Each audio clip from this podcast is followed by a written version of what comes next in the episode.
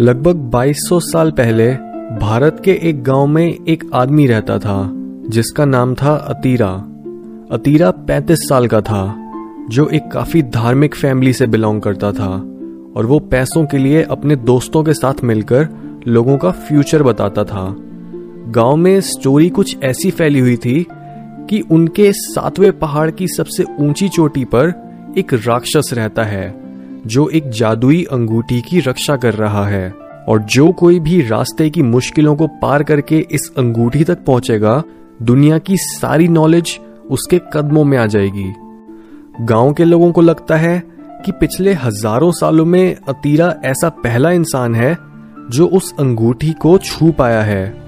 पर उन्हें ये नहीं पता कि अतीरा एक फ्रॉड है, जो लोगों की मासूमियत का फ़ायदा उठा रहा है।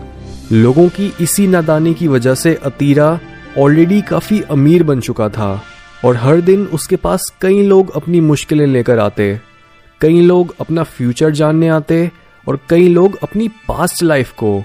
पर एक दिन गाँव से गुजरता हुआ एक बूढ़ा साधु अतीरा के बारे में सुनकर उसे टेस्ट करने के लिए उसके पास अपने पिछले जन्म के बारे में पूछने आया। अतीरा ने भी बिना किसी शक के हर बार की तरह कुछ रैंडम मंत्र पढ़े और वो बोला, तुम अपने पापों की वजह से पिछले जन्म में एक कीड़े थे और अगर तुमने इस जन्म में भी अपनी बुरी आदतें नहीं छोड़ी तो तुम अगला जन्म भी कचरे में जीते हुए काटोगे। साधु को यह सुनकर बहुत गुस्सा आया, क्योंकि उसे पता था कि अतीरा पूरे गाँव से झूठ बोल रहा है, जिसकी वजह से वो गुस्से में खड़ा हुआ और उसने अतीरा को एक शराब दिया। तेरे इस धोखे की कीमत है तेरे चाहने वालों की ज़िंदगी। जब तक तू अपने झूठ को सच में नहीं बदलेगा, तब तक तेरे चाहने वाले मरते रहेंगे। ये बोलकर साधु वहाँ से चला गया और आसपास खड़े लोग भी अतीरा के बारे में बुरा भला बोलने लग गए। घर पहुँचने पर अतीरा ने देखा कि उसकी माँ ज़मीन पर एक पत्थर की तरह बेजान पड़ी हुई है और वो फूट फूट कर रोने लगा। और उसी वक्त उसने ये ठान लिया कि अब वो खुद सातवें पहाड़ की सबसे ऊँची चोटी पर जाएगा और उस जादुई अंगूठी की मदद से उसे असलियत में सारा पास्ट और फ्यूचर पता लग जाएगा। अगली सुबह जब अतीरा अपनी इस जर्नी के लिए निकलने लगा, तब उसके दोस्तों ने उसे दिलासा दिया और साथ ही साथ वो उसे सातवें पहाड़ पर जाने से रोकने लगे और बोले कि अगर तू इस रास्ते पर निकला तो तू मर भी सकता है। क्योंकि किसी को नहीं पता कि पहाड़ की चोटी पर कौन या क्या रहता है।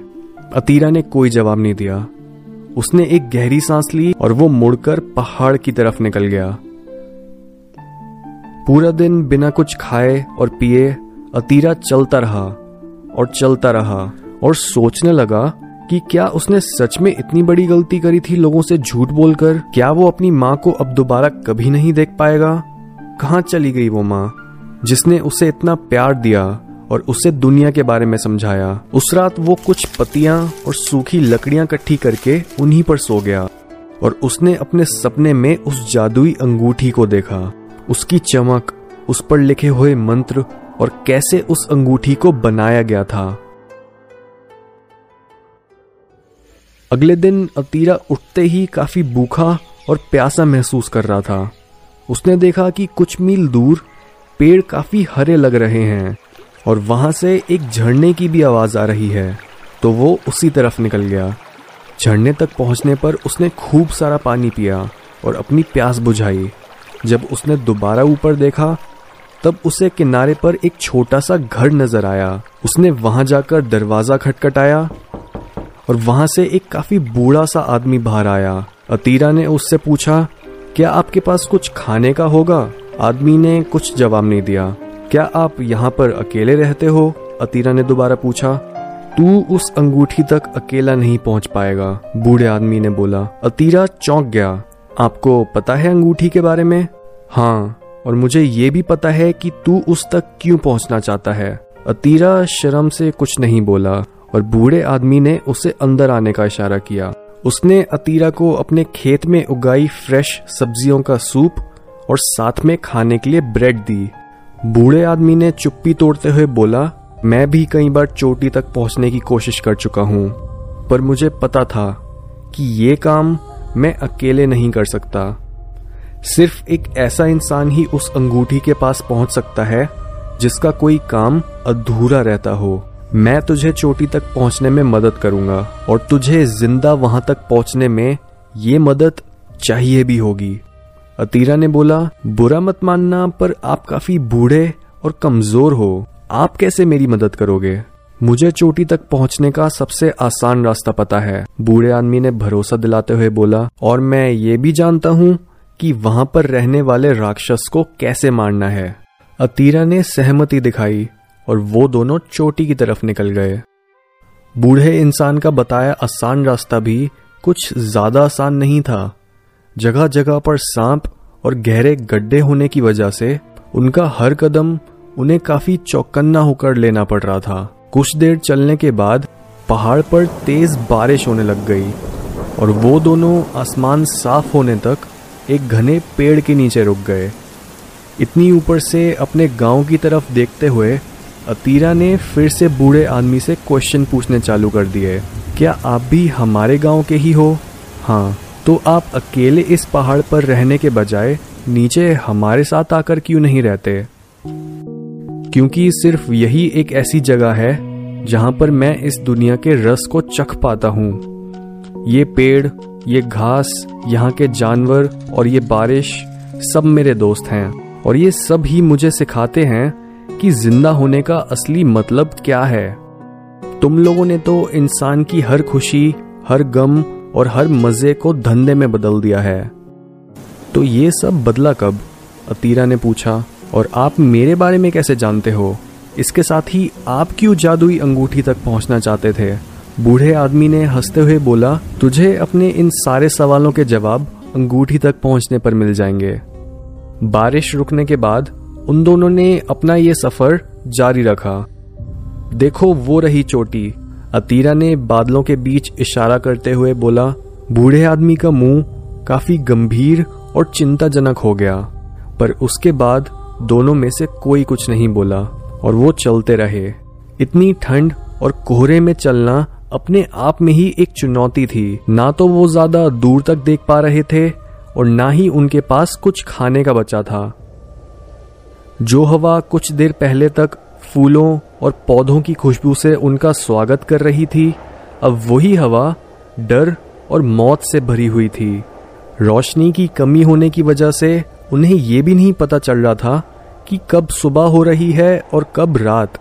चलते चलते अतीरा ने बर्फ़ के बीच कुछ चमकते हुए देखा। उसने बूढ़े आदमी से पूछा, ये क्या है? बूढ़े आदमी ने बोला, ये उन लोगों के हथियार और औज़ार हैं जो चोटी तक पहुँचने में नाकाम रहे थे। उसने अतीरा को उस ढेर में से एक तलवार और ढाल निकाल कर दी और उसे बताया कि उसे इनकी ज़रूरत पड़ेगी। उसी समय उन्होंने देखा कि कोहरे के बीच से एक काफ़ी सुंदर औरत चोटी से उतरते हुए उनकी तरफ़ आ रही है। अतीरा ने उसे रोककर पूछा, तुम चोटी से वापस आ रही हो? औरत बोली हाँ। तुम चाहो तो मैं तुम्हें एक छोटे रास्ते से ले जा सकती हूँ। अतीरा ऑलरेडी इस औरत की खूबसूरती में डूब चुका था और बूढ़े आदमी के बहुत बार मना करने के बाद भी वो उस औरत के साथ एक अलग रास्ते पर निकल गया। रास्ते में उन्होंने खूब बातें करी। औरत ने अपना नाम सुनीरा बताया और अतीरा को बहकाने के लिए उसने उसके आगे नाचना शुरू कर दिया। अतीरा ने एक औरत को इस रूप में कभी नहीं देखा था। सुनीरा के हर मूव के साथ पूरा पहाड़ कांपने लगा और उसके वश में आकर अतीरा भी उसके साथ नाचने लगा। वो दोनों घंटों तक नाचते रहे। अतीरा जादुई अंगूठी, अपनी माँ की मौत और अपने गाँव सबको भूल चुका था। क्या पता ये सब एक मज़ाक था? क्या पता ये पूरी दुनिया ही एक मज़ाक है? सब भाड़ में जाएँ। क्या फ़र्क पड़ता है? सुनीरा ने गाते हुए बोला, लोग तो मरते ही रहते हैं। झूठ, सच, ये सब एक खेल है। किसी चीज़ का कोई मतलब नहीं है और हमारी गलतियों का कोई नतीजा नहीं है। उसी वक्त अतीरा ने नोटिस करा, सुनीरा की शक्ल बदल रही है और देखते ही देखते वो एक राक्षस बन गई।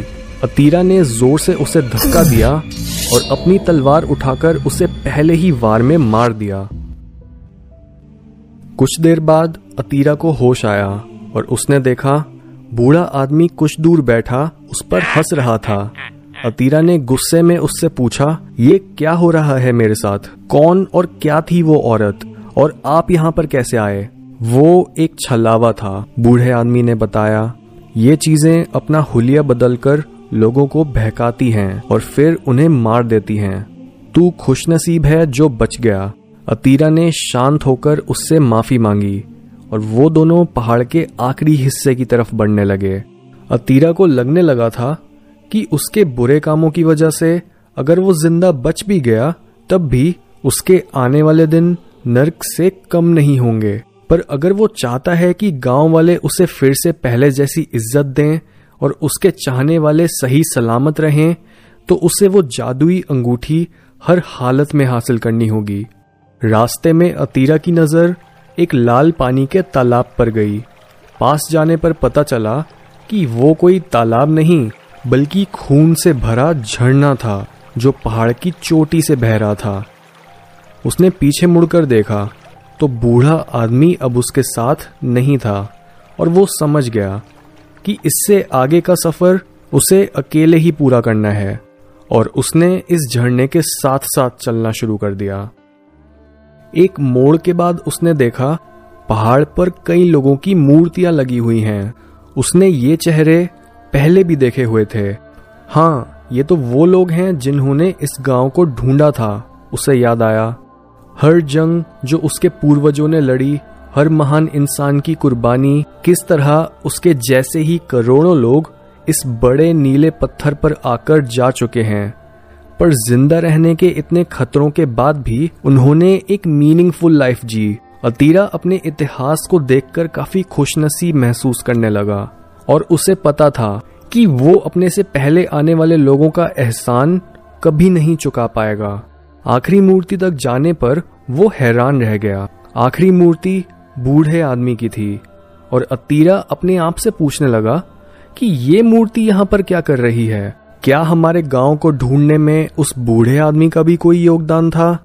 अतीरा ने अपने सवालों और अपनी भावनाओं को समेटा, क्योंकि उसे पता था कि अंगूठी यहाँ से ज़्यादा दूर नहीं है। मौसम फिर से खराब होने लगा था। चोटी उसके सामने थी और कुछ कदम चलने पर ही उसे अंगूठी का पहरेदार राक्षस दिख गया। उसके बड़े बड़े शेर जैसे भारी हाथ और सांप जैसी चमड़ी देखकर अतीरा ने अपनी तलवार निकाली और तभी वो राक्षस गुस्से में आ गया।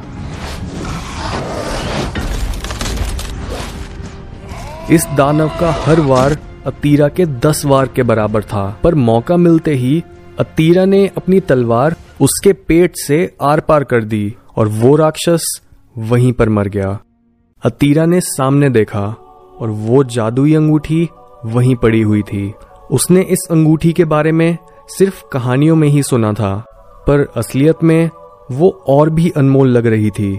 उसने अंगूठी को पहना और एकदम से वो पूरी दुनिया बन गया। उसने पहली बार अपने दिमाग की सीमा के पार जाकर समझा, हमारे आसपास हर वक्त कितनी डायमेंशन होती हैं। किस तरह से स्पेस और टाइम एक दूसरे से लिपटा हुआ एक मज़ाक है और क्यों दूसरी दुनिया में रहने वाले लोग इंसानों में दिलचस्पी रखते हैं? वो जान चुका था कि हर चीज़ के पीछे एक वजह और पागलपन होता है। उसने देखा सिर्फ़ अगले एक लाख साल में ही धरती पर रहने वाले इंसान नाम के जानवर का नामो निशान नहीं रहेगा। पचास करोड़ साल बाद सारे पौधे मर जाएँगे धीरे धीरे करके आसमान में चमकने वाले सारे तारों की शक्ति खत्म हो जाएगी। और खुद अतीरा क्या? ये पूरी दुनिया ही नहीं बचेगी।